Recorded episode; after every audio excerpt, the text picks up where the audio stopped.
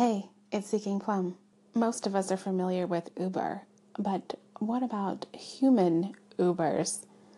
A new technology that would allow people to remotely attend events in a more, quote, realistic way, sending a surrogate person in your place. It's something new that debuted at the MTech conference in Asia this week. So, this is how it works the surrogate straps an iPad like screen to their face to physically fill in for the other person, and the screen shows the remote person's live face, and it has a speaker that transmits that person's voice. This technology is also called the chameleon mask.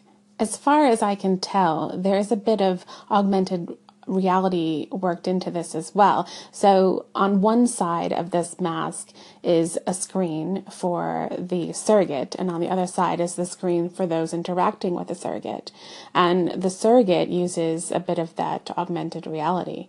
So the remote person will use hand gestures that come across through the screen for the surrogate and the augmented reality shows them these gestures so that the surrogate can then interpret them and act them out.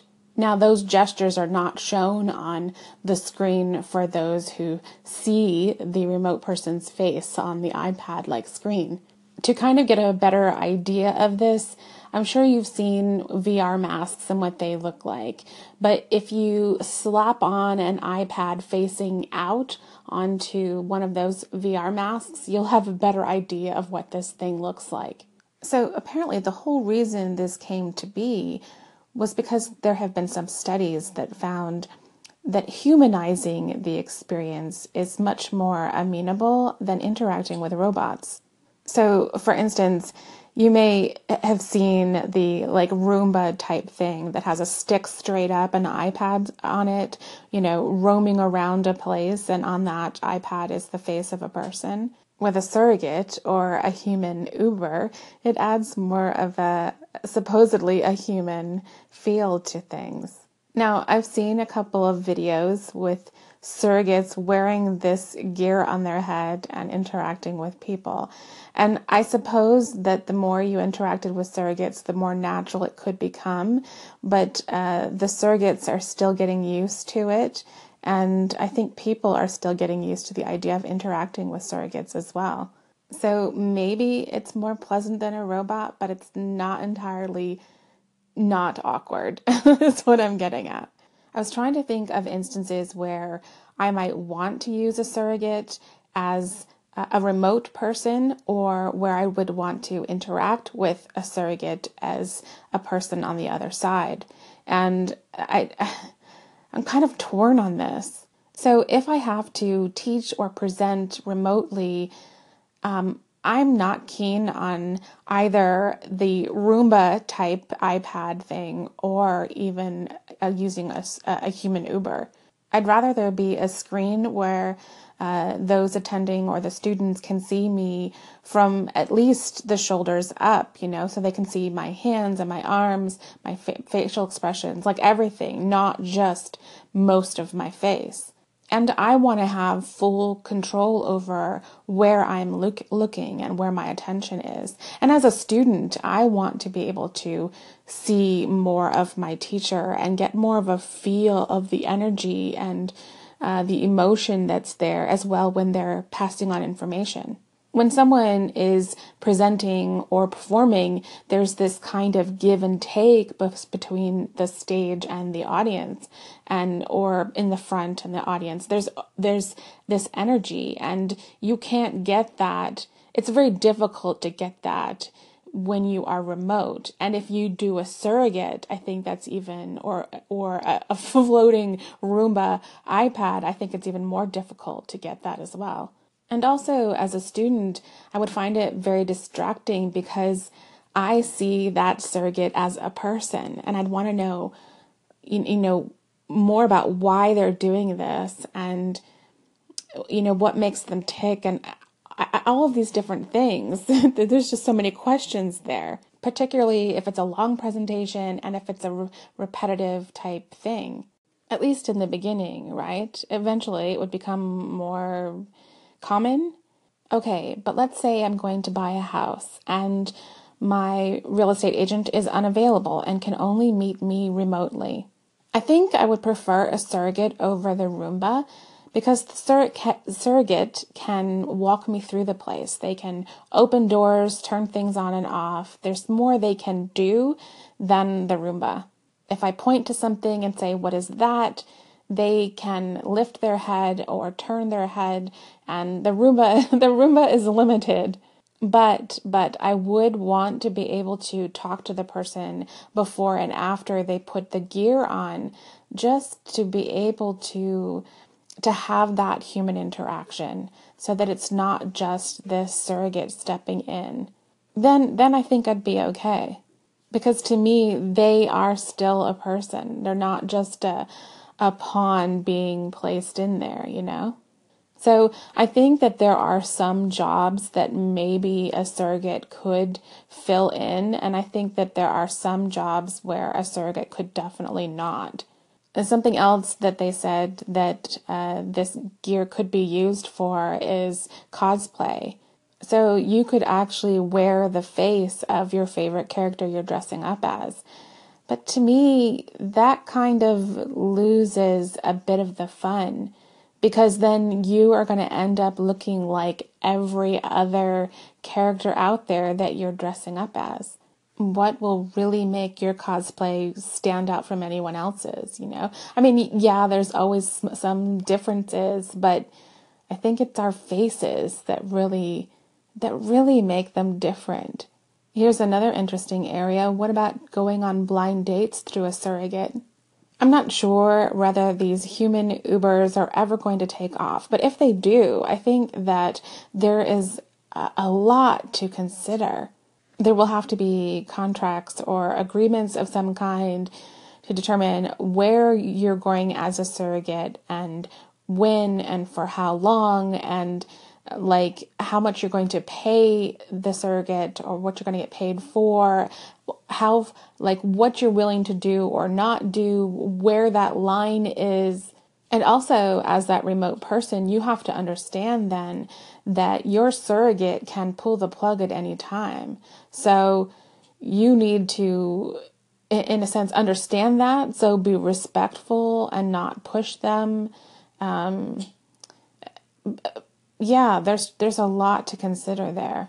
I think that it can be something that's abused, but I think that there's a lot that could go awry with this. Um, and I don't know. I don't know. It's a strange idea as a whole. When I Googled for more information, there were many articles on this. And it was interesting to see uh, the ideas of things that people would use it for or not use it for. Things like they knew they had a meeting to go to, but it was a snowstorm and they didn't want to go, so they would call out a surrogate. I suppose that's one instance. But by the same token, if there is, like, if it's an obligation you have to go to, then you, oh, fine. But if it's somewhere like a party or something like that and you don't want to go, then just don't go, you know? Because by pulling out the surrogate to an extent, you are still, part of you is still present, although you are not physically present. Okay, so are there any jobs that you could see a surrogate not being appropriate for or being perfect for? Would you use a surrogate for your job? Are there any instances or any places where you would absolutely not want to interact with a surrogate and you would want to interact with the person themselves only? Would you use a surrogate in your personal life? And if so, when? For what reason? Would you want to be a surrogate? I could see this being a money opportunity for some. Uh, uh, not for me, it's not something I'd want, but uh, is this something you would want to do? Questions abound. What are your thoughts? What do you think about these human Ubers? I want to know. Give me a call. I think this is a horrible idea and it takes away from the human experience no matter what way we, we call it or play it, because as human beings, we're, we're designed to have community and to be communal and to take away that physical presence takes away from our our internal presence, our spiritual presence, you know, in all things. And just the examples of like if I if I had to, you know, use a surrogate to go on a date for me, what does that show about me? That I'm too scared to go through interactions? I think that, you know, there's got to be a limit to technology, and that's why the conspiracy theorists who think of uh, the Matrix and Terminator theory that AI is really an enemy, but it's really us as the enemy of trying to make it too easy. This is just kind of like what I'm thinking. Thanks. Hey, Jason. As always, some great points. I think you're right in that technology like this takes away from the human experience and community. But I also think that they're kind of, technology like this is kind of a necessary evil. I don't know the exact timeline, but over the past 100 or 200 years, we've had this exponential population growth. And trying to keep up with it is difficult with respect to transportation and not just the vehicles, but roads and uh, railroads or, you know, like whatever it is that we're using. And so when you can't do that, you have to find other ways of being able to come together especially if it's not about actually getting to that place, but it's about money. So we've used, you know, phone conferences before, we've used Skype, and we've used other different methods. And now this is kind of something new. I don't think it's good necessarily. I think it's kind of a, a tool to be used in moderation. Um, and whenever possible, we try to make sure that we do things in person, most especially when it comes to our personal lives, like you pointed out. It's funny, when I mentioned the dating idea, where I was coming at it from was thinking of uh, first meeting somebody on a dating site and then having to meet them for the first time in person. And there's always that concern when you do that, that you don't know if the person that's being portrayed online is the real person you're meeting. And as a woman, that can be really scary because you, you don't know if you're meeting an axe murderer or, you know, the legit person. So, uh, uh, a surrogate can be a little bit appealing, but at the same time, I don't want to put another woman, you know, in a dangerous place. Uh, I don't want to put another person in a dangerous place. So, uh, yeah, there's that. Now that I think it through, I I'm not going to do that to somebody else either. So, I guess a surrogate is out. And another great point that AI is not necessarily the enemy, it's us. I think all too often we're looking at that quick fix or that easy solution for that one thing. And we don't think about the consequences or all of the different ramifications to this process or achieving that solution. It's kind of like the internet. I think I've talked about this before. If those who started developing the internet in the beginning started thinking about some of this ahead of time, even with a rolling thought process, like a 15 years out, 10 years out, and said, okay, this is where we see things going. Maybe we should start planning, you know, rules or laws or um, stipulations to protect those who use the internet and uh, to protect uh, laws uh, and things for each country. And then, as things change in the world and in countries, and as you know, life changes, then those laws change and adapt. But because that forethought didn't happen, we are where we're at now, where the law enforcement, um, the government, etc. There's no, there's very little that has been put in place to plan for cyber war or protections for people when someone uses methods like revenge porn, um, you know, any of these kinds of things. There's like been no preparation for it. And we are far down the line, so it was hard to see this far. But if there had been a rolling period of forethought, maybe it would have been different. Maybe if the same happens now with AI, it will maybe will be okay. We can hope. But I don't know if those developing AI will do that. I kind of highly doubt it. Wow, love this segment, Seeking Plum. Christine, this is fascinating. When you first started talking about people being Ubers and surrogates and wearing these things on their faces, and I immediately imagined all these other humans at home. Have you seen that movie WALL-E with the little robot? And all the humans are like wandering around on a spaceship in space and they're all like huge enormously obese and they've lost their muscle mass and their bones have shrunk because they're in floaty chairs because they've lost the ability to move around and be physical. I think i said that already. Repeating myself. I'm so excited. When i get excited i can't speak properly because i love science fiction. I love all of these discussions and that's the first thing I thought of that the surrogates would be used by people, humans who their brains have gotten so big that they're just this huge blob at home that can't move because of technology. And so I imagined that all the poor people in the world would be the surrogates because they can't afford to have their own life or the technology, so they have to run around. So they'll be the skinny, attractive, hot ones and the unattractive ones who can't move around will be at home. And then when you talked about how you have to have a certain agreement with your surrogate, you've got to speak to them first and afterwards and sort of do a, a, a preface and a debrief. And I thought about these two really hot surrogates going on a blind date because the other people are too socially awkward or remote or just can't move because they're completely overweight or whatever. They're at home for a reason. And then these two hot surrogates go on a blind date together and they get their face technology and just throw it aside because they're so hot for each other that they get caught up in their own date.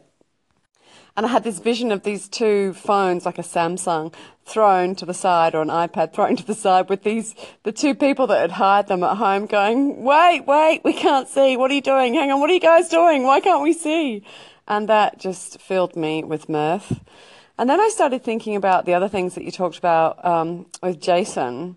Uh, about the ethics of AI, and it reminded me of Isaac Asimov when he devised his three laws of robotics um, when he was thinking about androids and the idea of envisioning a world where human like robots uh, need to have a set of laws, of rules to govern them so they don't harm the human species.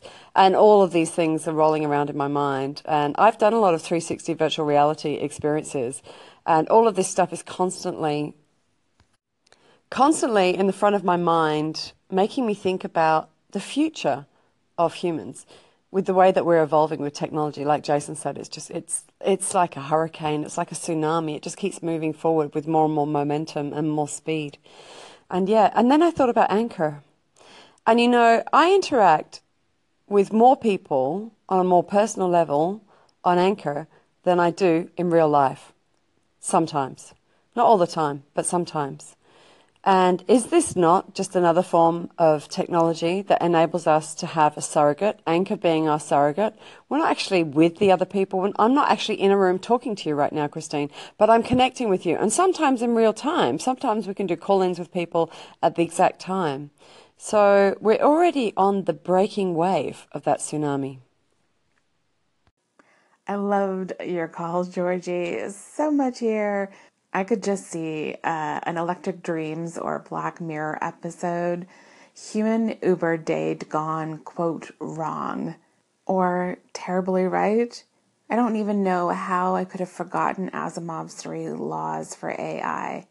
I've thought this in the past that science fiction has done a lot of the thinking on so many topics for decades. And I think that if we would trust in or look to science fiction, which seems odd, but if we would look to science fiction to at least consider some of the ideas there, we we could find some valuable information. As in, we don't need to reinvent the wheel. Particularly some of the older sci fi, there is a lot of good stuff in there. And I completely agree with you about Anchor. It's just a different version of the phone or Skype or, you know, any of these kinds of tools. And I'm with you. I have often, not always, but often more interactions with people on Anchor than I do with people in real life. Anyway, I loved how you pulled everything together, and uh, I'm just going to sit back and enjoy that. So thanks for calling in, Georgie. I really appreciate it.